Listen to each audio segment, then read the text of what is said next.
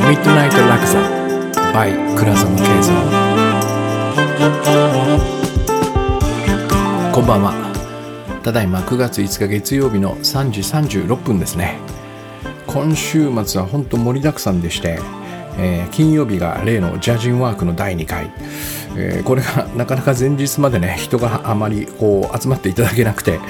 まあゼロでもいいぞとかってね、あのゼロでも続けるぞみたいなことをちょっとやけになってこの番組でも喋ったんですけども、なんと前日から当日にかけてね続々続々と、えー、結構参加者の方が集まっていただきましてね、なんと蓋を開けたらいっかいめよりもかなり盛況な感じで終えることができました。でこのプログラムはね、あのー、やっぱりこう実践をかなり重視していまして、本当に私がやってるこのやり方で皆さんやりたいことが実現できるのか実行できるのかっていうところがね、もうそこだけしか多分もうポイントはないと思ってますんで、えー、だいいっかいめのねレビューとかで、えー、参加した方からそのいただいた質問とかがね、もうものすごく役に立つんですよ。ああここがやっぱり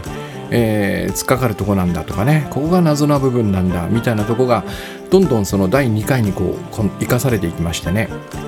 やっぱり手応えとしては、えー、こうブラッシュアップされてる感じがするんですよね。だから本当にだいいっかいの方にはもう感謝してもしきれないぐらいなんですが、そしておそらくこのにかいめに参加していただいた皆さんが、えー、来週の科目にねこう報告してくださることがさんかいめに生かされというふうにね、これねまさにねこう一緒に作っていくっていう感じがだいにかいにしてちょっとこうひしひしと感じられて、皆さんとね一緒に作っていくという、えー、とっても楽しみな、どういうふうに育っていくのかなっていうのが楽しみなプログラムの一つになりましたね。えー、そして土曜日が、えー、エフタさんとやっているいっかげつかんの執筆教室、えー、これにねなんと嬉しいことに続々と原稿が投稿されてましてね、えー、い少しお待たせしてた方もいらっしゃるんで、ちょっとこの土曜日に全部これをね追いつき追いつきたいなというんで、えー、なんとか頑張って、えー、全て赤入れを終えました。久しぶりにねなんつうかなこう体が疲れるっていう感覚を味わいまして、えー、なかなかねもう最近はあんま大して疲れないなっていう感じでずっとやれてたんですけどね、これはなんつうのかな目が疲れたんですよね。やっぱりこう集中してずっと一文字一文字追っていきますから、普通にこう本読んだり自分の文章読んだりするのとは全く違うテンションというかモードなんですよね。でこれを何本か続けるっていうのはやっぱすげえんだなっていう、えー、そんな感じです。で、えー、日付の上ではもう、えー、昨日になりますけどね、えー、明けて日曜日がかき上げ塾佐々木さんとやってるロングのろっかげつの方のかき上げ塾のリアル講義と、えー、それを先ほどまで、えー、やってきたというそんな感じですね。まあ本当に、えー、盛りだくさんのあのー、なんつうのかなこう盛りだくさんっていうのはねやっぱありがたいんですよね。暇な方がいいなってこういう時は思うんだけど、暇になるとねやっぱ仕事仕事してっていう感覚がこう湧き上がってきますんでね、こう次から次にやることがしっかりこういてくれるというのは私にとってはなんていうのかな、まあハッピーなことなわけです。でこのかき上げ塾で、えー、私は主にもうその執筆の部分をねどうすれば文章が良くなるか、えー、どういう描写をするとその書いた光景がキラキラしてくるかみたいなことをね細部にわたり細かくお伝えするのが主に私の役割。そして、えー、佐々木さんはですねあの、まあ、その部分にも貢献してくれてはいるんですが、えー、どちらかというとその書けなくなった時の、えー、対処法というかね、これはもう確実にその今だいろっきかもうろっかいめなんですけど、必ず誰もが通る道のりなんですよね。最初のいっかげつにかげつはスラスラいけてました。なんかさんかげつめになってピタッと筆が止まって動かなくなったんです。どうしたらいいですか佐々木さんみたいなね、えー、もしくはいい企画がせっかくだいいっかいでできたのにいっかげつ経ってもにかげつ経ってもいち文字目最初のいち文字がどうしても書けないんです。佐々木さんどうしたらいいですかみたいなね、えー、そういうのを彼が担ってくれてるわけですね。で今日ももちろん、うん、その最初のね、えー、今月どうでしたかというこのレビュー報告の時にちょっといっかげつ手がつかつけられなかったっていうそういう方がいらっしゃいまして、で、まあ、佐々木さんの出番になるわけですね、えー、じゃあお願いしますと、えー、で今日は、えー、今まで私が聞いたことのないようなね、なんか最新の一番そのブラッシュアップされてるような彼のノウハウを詳しく伝えてくれたんだけども、その中に、えー、一つすごく気になるキーワードが私ありましてね、これがその重いタスクという、重いタスクね、まあもう重いタスクといえば皆さんもう共通認識のように、あああれねってこうね、なんとなくすぐにイメージできると思うんだけど、えー、一つはね、まずこれはまあその深く考えるまでもなく心象なんですね、えー、心の像、私たちが心の中で作り出したイメージ、意味付けですね、えー、まさかそんなと思うかもしれないんですけど、例えばそのにせんじのブログとはちまんじの書籍、どちらが重いですかって言われた場合にね、どちらの原稿を書くタスクが重いですかって言われたら、当然皆さんはちまんぶの、あ、はちまんじの書籍と答えるはずなんですよ。私もそう答えるでしょうね、とっさにね。でもよーく考えてみると、例えば今日いちじかんの執筆の時間があります、えー、でここでにせんじのブログを書くのと、ね、はちまんぶんのにせんじの書籍の原稿を書くのは、実はやることは全く変わらないんですよ。えー、はちまんじの書籍を書くときに、なぜかその僕らのね、こう両腕にガッとね、こう大リーグボール養成ギブス、ちょっと古いんですけど、なんか重りのようなものがこうバチッとはめられて、なぜか手が重くなるとかね。あとなんだろう、はちまんじの書籍を書こうとしたら急に部屋に突風が吹き出してね、えー、凍えてしまうみたいなことはないわけでね。もちろんその内容が簡単か難しいかとかね、どのぐらい調べ物をしなくてはいけないかとかね、どのぐらい構成を気を使って書かなきゃいけないかって微妙なところは違う。もちろんそれは違うんです。でもそれはやっぱり全体を見た時の違いであって、えー、いちじかんでにせんじ書くというこの行動においては、多分それほどの自分は実は重さはないはずなんですよね。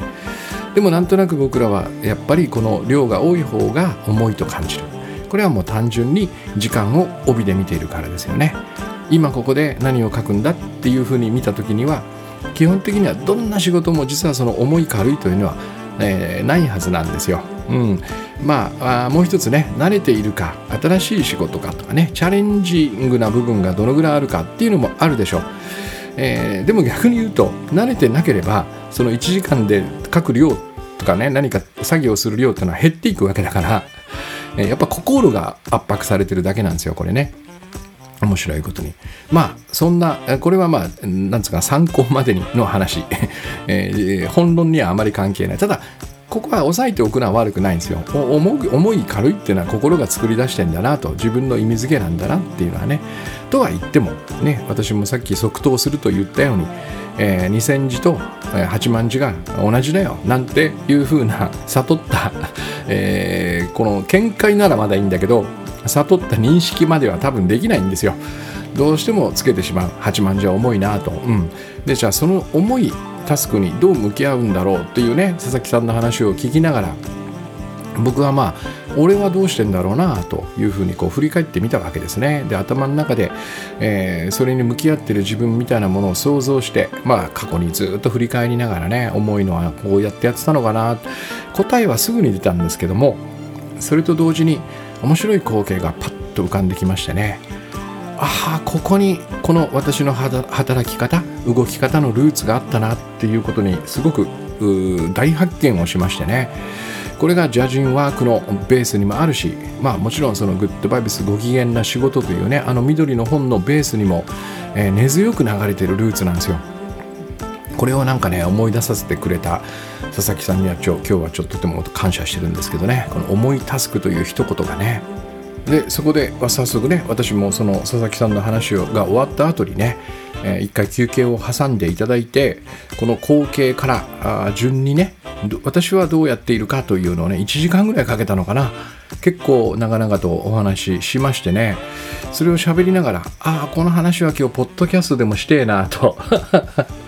えー、そんな予感というかね、ちょっと感じがしたんで、今日はこの話をしようと。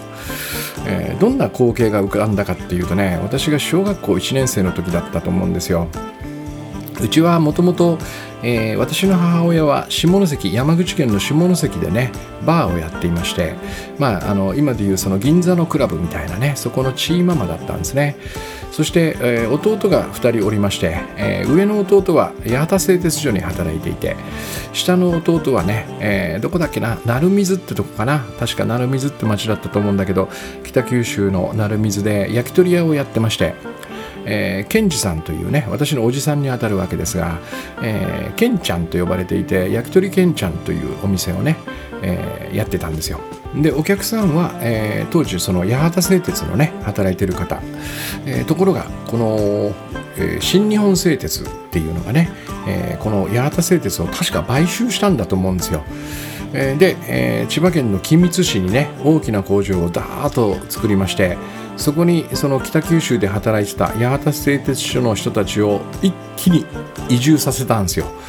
何万人単位ですよ。確かその君津は郡だったと思うんですよね。それがいきなりその九州人が来たことによって君津市になるというね。で、で、えー、いっこしかなかった小学校が鉄筋コンクリートでせんごひゃくにんぐらい通うマンモス校がみっつぐらいできたっていうね、一気にね、えー、そんな大移動を北九州からその千葉の君津にしているんですね。でそうなるとその焼き鳥けんちゃんももうお客さんいなくなりますから、なんかそこでうちの母親とこう話してね、君津一緒に行こうかっつって、えー、お客さんみんなおらんごとなるよとかって言ってね、それでその店ごと引っ越したんですよ。で母親もその機会にその下関のお店を辞めね、えー、まあそのそこにはちょっといつかお話しするかもしれないですけど、また別の要因もあるんですが、えー、弟とふたりでね焼き鳥けんちゃんというのを君津支店というのをね、支店つか、まあ、そこが今度本店になるんだけど、それを立ち上げたわけですね。でそのお店がオープンする直前だったと思うんですよ。その冬ですね、確かじゅうにがつのね、僕は大晦日の前の日ぐらいだったような記憶があるんだけど、えー、僕ら冬休みで小学校いちねんせいの時ね、冬休みで、えー、僕とそのケンちゃんの息子、僕のいとこみっつ下かな、ふたりで、えー、こたつで寝てたら、僕は夜中にふっと目を覚ますとね、えー、大人たちがそのもう一個のテーブルの上で、えー、よにんぐらいでなんかやっててるんですよ。もう内職のようなことをね、うちの母親とケンちゃんと奥さんとばあちゃんだったかな。それで僕もなんか興味があるんでこう起き出して見に行くとね、なんかよにんでその白紙のマッチっていうのがあって、何も印刷されてないね、真っ白な、確かね真っ白というよりは、えー、ちょっと緑っぽかったね、モスグリーンの薄い色のようなその緑のマッチに、えー、マジックでねよにんで、えー、焼き鳥けんちゃん、うん、電話番号みたいなことをこう書き込んでるんですよ。でそれが何百個ってこう置かれてて、でどうするんこれって聞いたら、これから配りに行くんよっつって、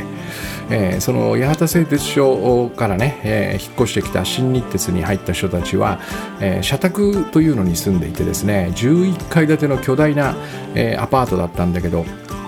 A 棟から F 棟ぐらいまであったのかな、 エービーシーディーイーエフ ね、そこに、えー、全部配りに行くともう夜中なんですけどね、しかも寒い冬なんですよ。えー、手書きのマッチを、まあ、宣伝ですよね、これ今で言うこと、言うところの、まあ、マーケティングまではいかないけど ピーアール なのかな。あ、大変なんだなと子供心にこうなんか強く胸に刻まれてましてね、その光景が、えー、これがなんかまずその浮かんだ光景なんですよ。でどうこれがねその重いタスクにつながっていくかというと、ここから、えー、ふたりは焼き鳥けんちゃんをはじめで、おかげさまで味がねやっぱ九州の味なので、えー、まさにその引っ越してきた九州人に受けてですね大繁盛をするんですね。えー、そして、えー、そのうち、えっと、真ん中の弟が、えー、新日鉄を辞めてね脱サラして、えー、加わるんですよ、そこのお店に。でさんにんでやってたんだけど、まあ儲かったんで、えー、それぞれみんなお店作ろうよってことになって、うちの母親がお好み焼き、えー、その左隣にねそして真ん中は焼き鳥で、これをその上の弟に継がせて、でケンちゃんは、えー、昔から夢だったね、こう田舎茶屋っていうかね、なんか居酒屋なんですよね。なんかこう居酒屋のマスターみたいなのに、こうカウンターの中でお客さんとこういい感じで会話するみたいなのが彼の夢だったらしくて、その店を作ってさん軒並んだケンちゃんチェーンっていうのがね同じ場所なんだけどできまして、えー、僕ら子供はその焼き鳥食べたければ焼き鳥屋に行き、えー、そして、あのー、お好み焼きが食べたければうちに行き、でそして、あのー、田舎茶屋にはね、煮物とかね、いろんな美味しいものがあったり刺身とかあるんで、そういうものが食べたければそこのお店に行きって、こうなんつうのかな、こう行ったり来たりしながら働く様子を、ずっと親がね働く様子を、おじさんたちが働く様子をこう見て育ったんですけども、やっぱりね、こうなんつうのかな、お客さんがいるっていう感じっていうのが店にとっては一番華やかなんですよね。えー、当然流行ってる時は、繁盛してる時はなんかキラキラしてるんですよ。でこれが、えー、やっぱり例えばちょっと不景気になったりね、あのオイルショックとかも確かあって、なんかそういうことが起こると一気に客が足がパッと遠のく時があって、その時子供心にもね、そのいつも満席だったそのお店に、なんか今日は人が少ないと、そうするとその内装もね、照明も全く変わってないんだけど、お店が暗くなったようにこう感じるんですよ。寂れたような、古びたようなね、えー、うわなんか寂しくなったぞこのお店みたいな感じをこう持つんですよね。でまたあのお客さんが戻ってくると、あの華やかにパーッとね、キラキラキラッとしてくる、この感じを子供の頃からずっと見ていてですね、やっぱりこの仕事というのはお客さんありきなんだなっていう感じが、僕の中に根強くもうなんか焼き付いてしまっているんですね。で面白いことに、その後私は音楽をやり始めて、ライブハウスで活動を始めるんですが、この頃まあね、前もお話したようにインターネットがなかったんで、えー、基本的には YouTube も使えないしね、えー、ライブハウスいっぽんなんですよ。ホームページもない、えー、集客はビラを配り、えー、黒電話で、えー、固定電話で直接コールすると。でこれも最初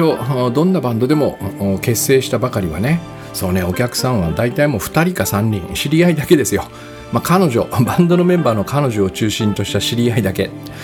で、ここから、えー、少しずつそのリハを重ね、腕を磨き、えー、そういうビラ配りとか電話も家電もね、一生懸命やりながら、えー、にじゅうにん、さんじゅうにん、よんじゅうにん、そしていつかそのワンマンでもひゃくごじゅうにん、にひゃくにんという集客ができるようになっていくんだけども、ここも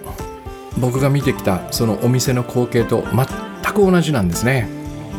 時にはなんていうのかな、えー、すごく気に入ってくれるお客さんが増えてき、えー、たのに、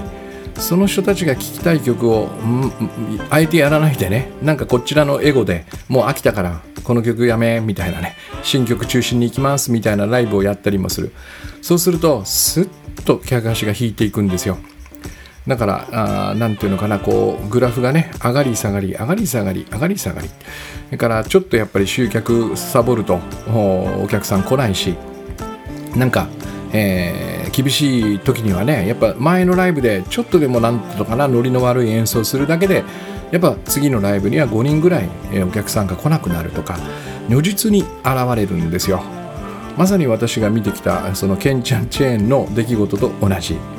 えー、でさらに言うと、この後私は雑誌の編集になるんですけど、ここは会社員ですよ。会社員なんだけど、実はこの雑誌の売り上げというのがね、えー、毎月毎月出てきまして、今月は何万部売れた何万部売れたっていうのがもう、えー、ガラス張りでわかるわけですね。えー、これがまた、えー、なんかすごくこう力をみんなで力を入れた特集を組んだ時は当然売れるし、それから時代にトレンドに合ったネタがパンとそこに は, はまった時は売れるし、えー、でもそうじゃなくて、なんかネタねえなどうしようかってね、無理やりねこうひねり出して、じゃあお前やっといてみたいな、こういうやり方をするとガクーンと落ちるんですよ。えー、これも読者というお客さんがそれを全て握っているわけですね。まあこんな話をすると、そのお客にこびるこびないみたいな話になりがちなんだけど、そうではないんですよ。これは、えーなんていうかな、僕らが仕事をする上でなくてはならない存在であるはずなんですね。えー、よくその給料はどこからもらってますかって聞くと、多くの人は会社って言うんだけど、えー、それは違いますよね。そのお金を払ってくれてるのは間違いなくお客さん、何らかのお客さんであるはずなんですよ。まあ特そうじゃない特殊な業界もあるかもしれないんだけどね、えー、そうじゃない限り、うん、基本的にはやっぱりお客さんがいるわけです。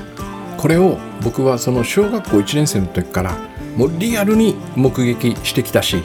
その後もずっとこの関係の中で、えー、仕事をしてきたんですね。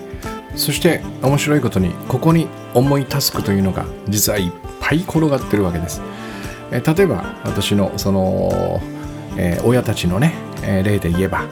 そのじゅうにがつさんじゅうにちに、えー、手書きでマッチを書いて配るという、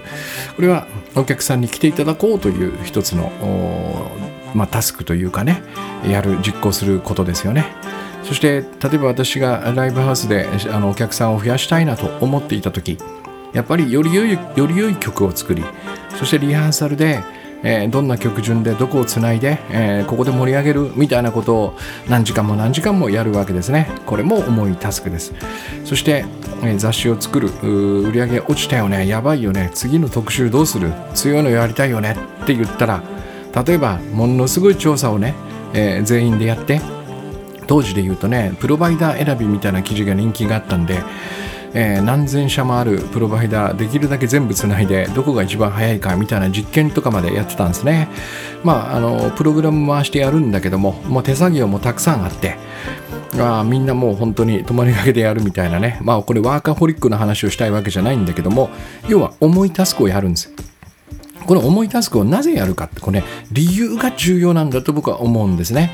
なぜこれをやるんだ、なぜはちまん字の本を書くのか、なぜマッチを配るのか、手書きのね、えー、なぜそんな、えー、厳しいよんせん社もつないで実験をやるのかって、これはお客さんでいいものを届けるためなんですよ。もっと簡単に言えば、お客さんに喜んでもらう、お客さんを少しでもハッピーにするというね。でこれが結果として、えー、買ってもらえる、来てもらえる、食べてもらえるということにつながるわけ、えー、で多くの場合、そこのへこんだところをボンと上に上げるためには必ず重いタスクが待ってるんですよ。えー、でそれだけじゃなくてね、うん、僕はこの日その講義の中で黒板にね、えーじゃあうちのお店のタスクどんなだったか一日ちょっと書いてみますねっつってね、その母親がやってたお好み焼き屋の一日の予定を書いてみたんですね。朝掃除ですよ。そして仕込みね。でその後オープンしてまた掃除という、これよっつかいつつぐらいしか区分はないんだけど、どれ一つとして軽いやつはないんですよね。掃除もきついですよ。仕込みもきついですよ。そしてオープンしたらお客さんやってくる、えー、ホール回して中で作って、えー、そしてそれが終わり、結構ヘトヘトに疲れてる状態できれいにお店を掃除すると、えー、でここで質問がありましてね、えー、そういうふうにルーチンがあの回ってる中でこう新しい試みとかはどうやって入れていくんですかみたいなね、いい質問ですよね。これがまたえー、どのお店もみんなやるんですよ。うちの母親で言うと、お好み焼きのキャベツの切り方はね、多分週かもしくはにさんにち単位で変わってましたね。それから山芋とそのメリケン粉の配分とか、それから夏になったら冷やしそうめんをやってみたいとかってね、そうめんをどうやって出すかみたいなね、どんな盛り付けにしてどんなその出し方にするかとかっていうのをやる。それからかき氷もいろんな種類を作ったりとかね。それからお客さんがおにぎりないとっつって、えー、言った注文が来たと、あの時なかった、でもおにぎりやっぱやらないけんねとか言って、いろんな型を買ってきてね、三角とか丸いのとかかっぱ橋とかで買ってきて、えー、実験して作るんですよ。でそれを私はいつも食べさせられるんだけど、それをいつやるかというと、オープン掃除の最後終わった後にやるんですよね。夜に、えー店閉めて掃除が終わった後にコツコツコツコツその お, おにぎりとかをこう新商品をこじんまりしてますけどね、えー、開発していくわけで、これを毎日回すんですよ。毎日毎日回すんですよ。えー、これはね、なんかブルーカラー、それブルーカラーじゃんって 言, わ言ってしまえばそうなんですけどね、えー、なんか僕はブルーだホワイトだ関係なく、このなんか回してる感じってすげえなと、できねえなっていう感じをいつも思いながら見てましたね。だからその大学行って、うん、東京に住むようになってね、定食屋さんとか行くようになると僕はどうしてもそこを見ちゃうんですよ。仕事ぶりっていうかね、例えば中華料理屋とか行くじゃないですか。そうすると、えー、厨房に一人、えー、調理担当がいて、その人が重い中華鍋をずーっと炒めてる。で、中華鍋を炒めるで、その野菜とかね、いろんなものを炒めたり煮たりする、えー、その工程っていうのは注文が途切れない限り終わらないんですね。ずーっとやってるんですよ。で、あるお店ではね、なんかおそらく腱鞘炎になったのかなと思うようなサポーターをしてる人とかもいてね。で、その場はいいんですよ。ああ、その場すごいな、なんかかっこよく炒めてるな、でもこの人は毎日これをやるんだよなって思った時に、これが重くないはずがないよなと。まさに中華鍋のように重いわけですよ。なんでできるのって思いますよね。それはお客さんが来るからなんですよ。たったそれだけしか多分ないんですよ、理由が。もちろんそうしないと食べられない、お金が稼げないっていうのもあるんだけど、そんなことを考える前にお店を開けたら お, お客さんが来るんですよね。そしてダイレクトに美味しかったかまずかったかね、そのお店の雰囲気が良かったか悪かったかっていう、そういう反応が、えー、客端にもう如実に現れる。そしてそ れ, そのそれとは別にね、景気だみたいなね、僕らにはどうにもならないその要因が押し寄せてきた時には、よりまた何か別の工夫をしなくちゃいけない、まあ、またマッチを配りに行くのかもしれない、何かをやらなきゃいけないんですよ。そしてそれは全部重い。だけどそこでやるかやらないかみたいな選択はね、多分そこにはないんですよね。なぜかお客さんがいてくれるからなんですよ。私はこれが答えだなと思っています、えー、多分ですね、僕らはうーん小学校、中学校、高校と自分の人生をどうハッピーにするかということを考えて勉強していくわけです。全く悪くない、これでいいと思いますよ。そしていい大学に入り、いい学歴をゲットしてね、その後も、えー、社会に仕事に出ていくんだけど、実はここで変えなきゃいけないなって僕は思います。この先、今までは自分自身のために勉強をしてきたと。で、ここからは、まあ、そのスキルやね、経験、知識、いろんなものを持ってえー、世の中に出ていくんだと。ここからはですね、私たちの役割を果たすというこの工程、プロセスが始まるんですね。その前は準備編なんですよ。勉強して、えー、教育を受けるというのはね、いろんな、ここからはお客さんがいるんですよ。必ず受け手がいるんですね。でも多分だけども、ここの切り替えがうまくいかないとね、この仕事もやっぱり自分の幸せ、自分がどのぐらい儲かるか、自分の地位や名声がどのぐらい高まるかとかね、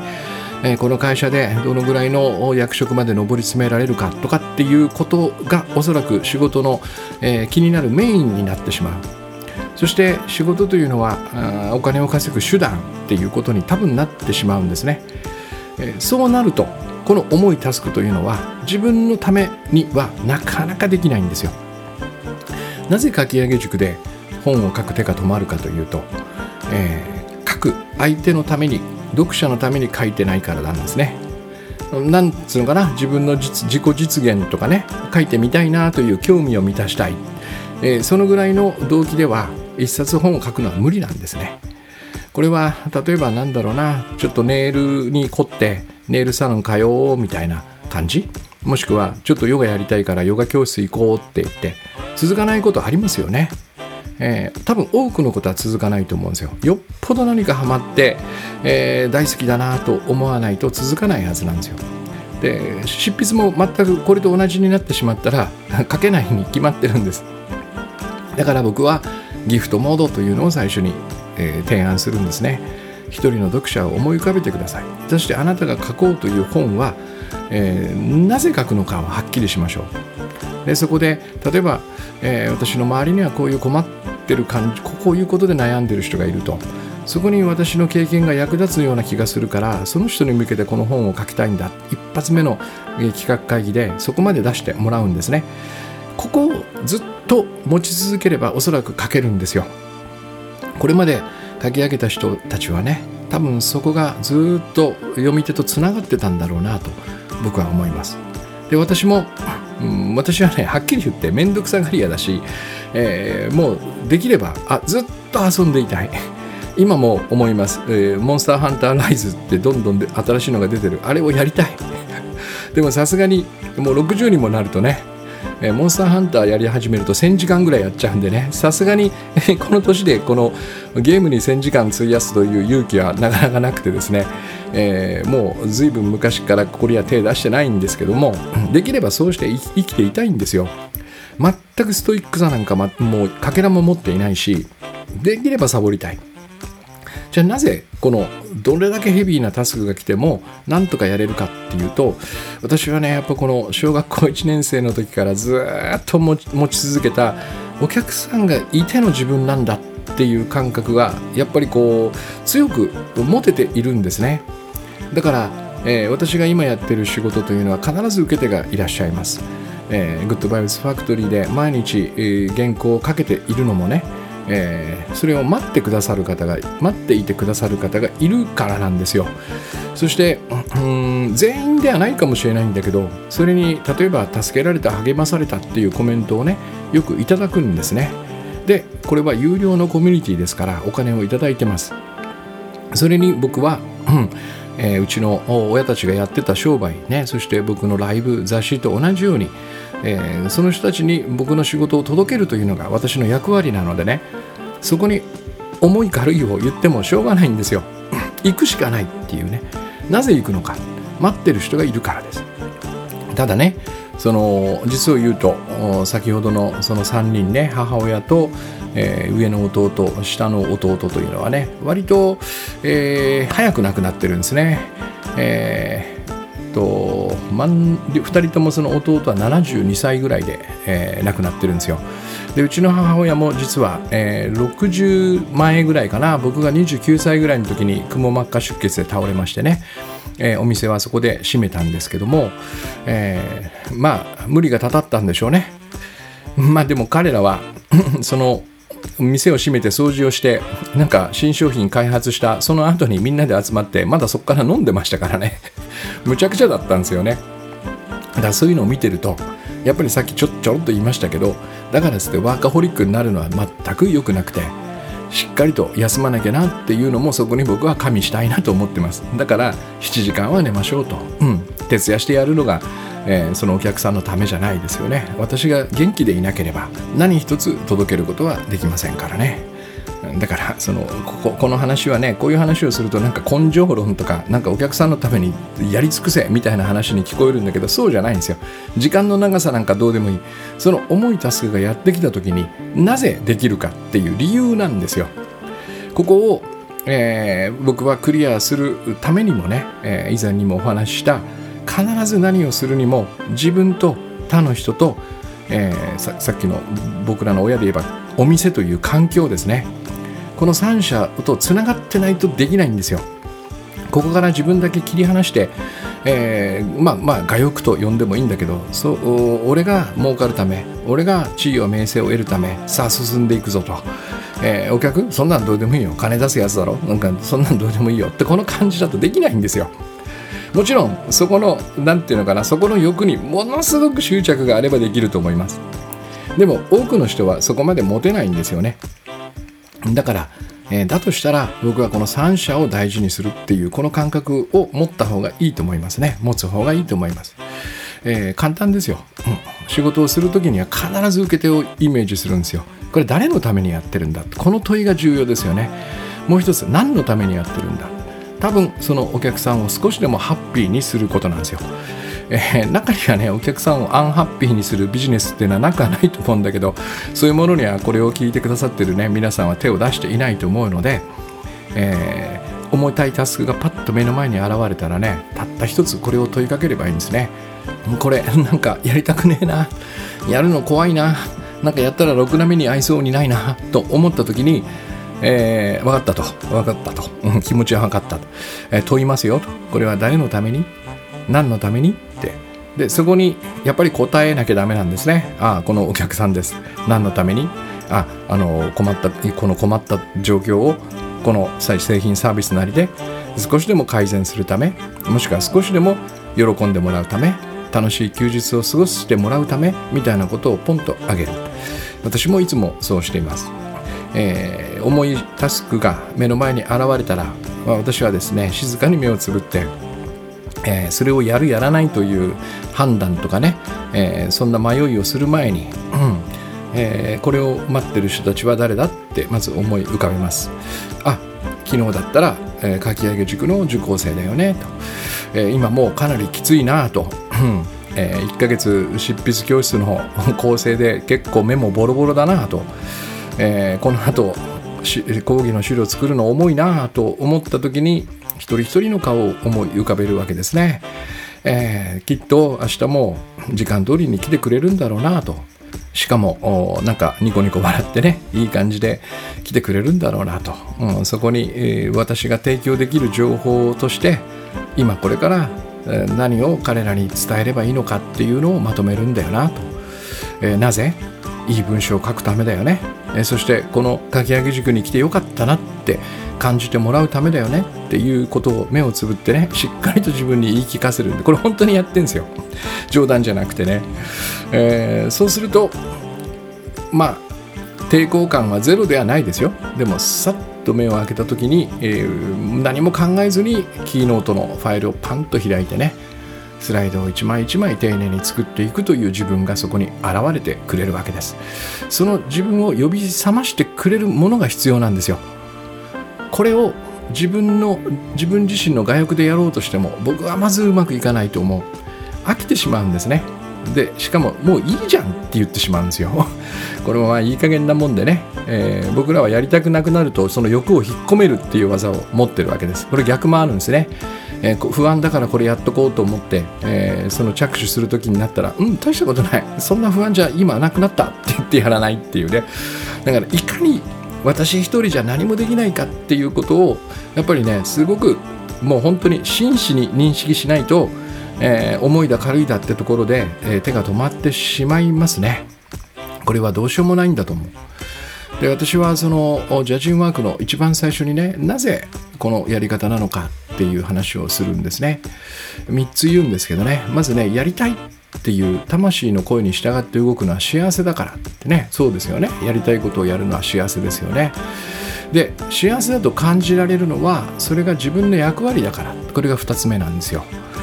役割でないものもあるのかもしれないんだけど、やっぱりやりたいと思うのは何らかの役割にこうつながってるような感じがするんだよね、